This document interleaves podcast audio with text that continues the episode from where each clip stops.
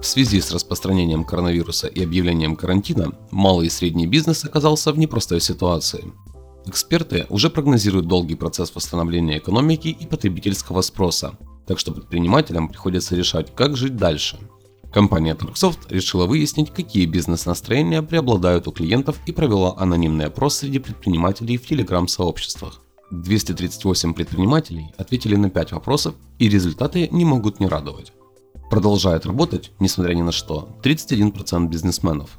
41% адаптирует бизнес под новые условия. Приостановить бизнес и ждать, что будет дальше, решают только 9% предпринимателей.